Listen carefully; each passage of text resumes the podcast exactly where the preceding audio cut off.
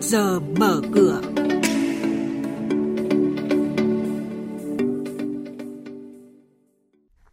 Thưa quý vị và các bạn, trước giờ mở cửa hôm nay chúng tôi sẽ chuyển đến quý vị và các bạn những nội dung chính sau.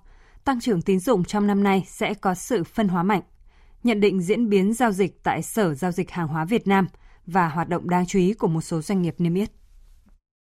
Thưa quý vị và các bạn, theo báo cáo từ các ngân hàng thương mại, bên cạnh những ngân hàng khá chật vật trong việc tăng trưởng tín dụng do khách hàng gặp khó khăn bởi đại dịch COVID-19, thì có những ngân hàng tăng trưởng tín dụng vẫn tốt, thậm chí còn ngóng được nới rộng room như VPBank, VIB, HD Bank, TB Bank. Kết thúc 6 tháng đầu năm, ngân hàng VPBank thu về 6.600 tỷ đồng lợi nhuận hợp nhất trước thuế, tương đương 64% kế hoạch năm.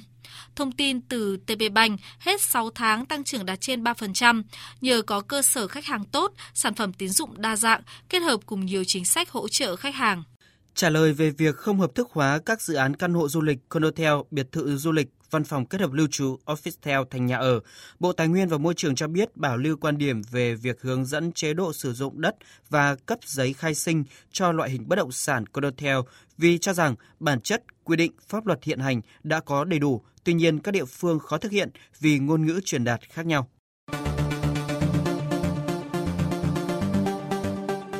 Mời quý thính giả nghe chuyên mục Trước giờ mở cửa phát sóng trên kênh Thời sự VV1 từ thứ 2 đến thứ 6 hàng tuần vào lúc 8 giờ 5 phút đến 8 giờ 10 phút.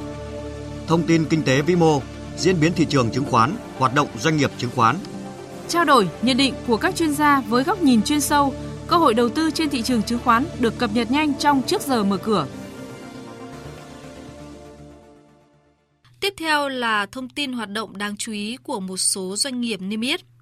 Ngân hàng Bưu điện Liên Việt, mã chứng khoán là LPB, vừa công bố báo cáo tài chính. Trong bối cảnh dịch bệnh COVID-19 đã và đang ảnh hưởng nặng nề tới nền kinh tế toàn cầu, các chỉ số kinh doanh của Ngân hàng Bưu điện Liên Việt, Liên Việt Postbank vẫn hoàn thành kế hoạch đề ra. Tính đến thời điểm ngày 30 tháng 6, tổng tài sản của ngân hàng đạt gần 214.000 tỷ đồng, hoàn thành vượt kế hoạch năm huy động vốn thị trường 1 đạt gần 167.000 tỷ đồng, trong đó huy động vốn cá nhân đạt 95.000 tỷ đồng, tăng hơn 9.300 tỷ đồng so với cùng kỳ năm ngoái.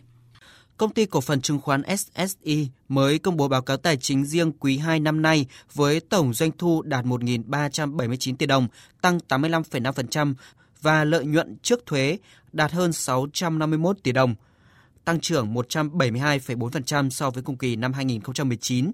Trong đó, hoạt động kinh doanh nguồn vốn, môi giới chứng khoán, cho vay ký quỹ và hoạt động đầu tư tiếp tục là các lĩnh vực đóng góp lớn cho tổng doanh thu.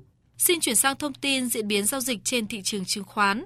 Thưa quý vị và các bạn, trong phiên giao dịch hôm qua, VN Index tăng rất nhẹ 0,29 điểm lên 861,69 điểm và HN Index tăng 0,37 điểm lên 116,09 điểm. Dù VN Index qua ngưỡng 860 điểm nhưng khác với những lần trước, chỉ số không bật mạnh mà thanh khoản cũng không cao. Nhiều nhà đầu tư trở nên thận trọng với diễn biến thị trường Tại nhóm VN30, CTD tăng mạnh nhất. Về phía giảm, có mã SSI giảm 1,3%, ghi nhận mức giảm cao nhất nhóm VN30. Thưa quý vị và các bạn, tiếp theo là thông tin từ Sở Giao dịch Hàng hóa Việt Nam với diễn biến mới nhất trên thị trường hàng hóa thế giới đang được các nhà đầu tư giao dịch hợp pháp tại Việt Nam dưới sự cho phép của Bộ Công Thương.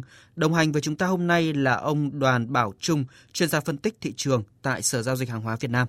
Thưa ông, xin ông cho biết các thông tin về diễn biến đáng chú ý trên thị trường hàng hóa thế giới trong hai ngày đầu tuần này.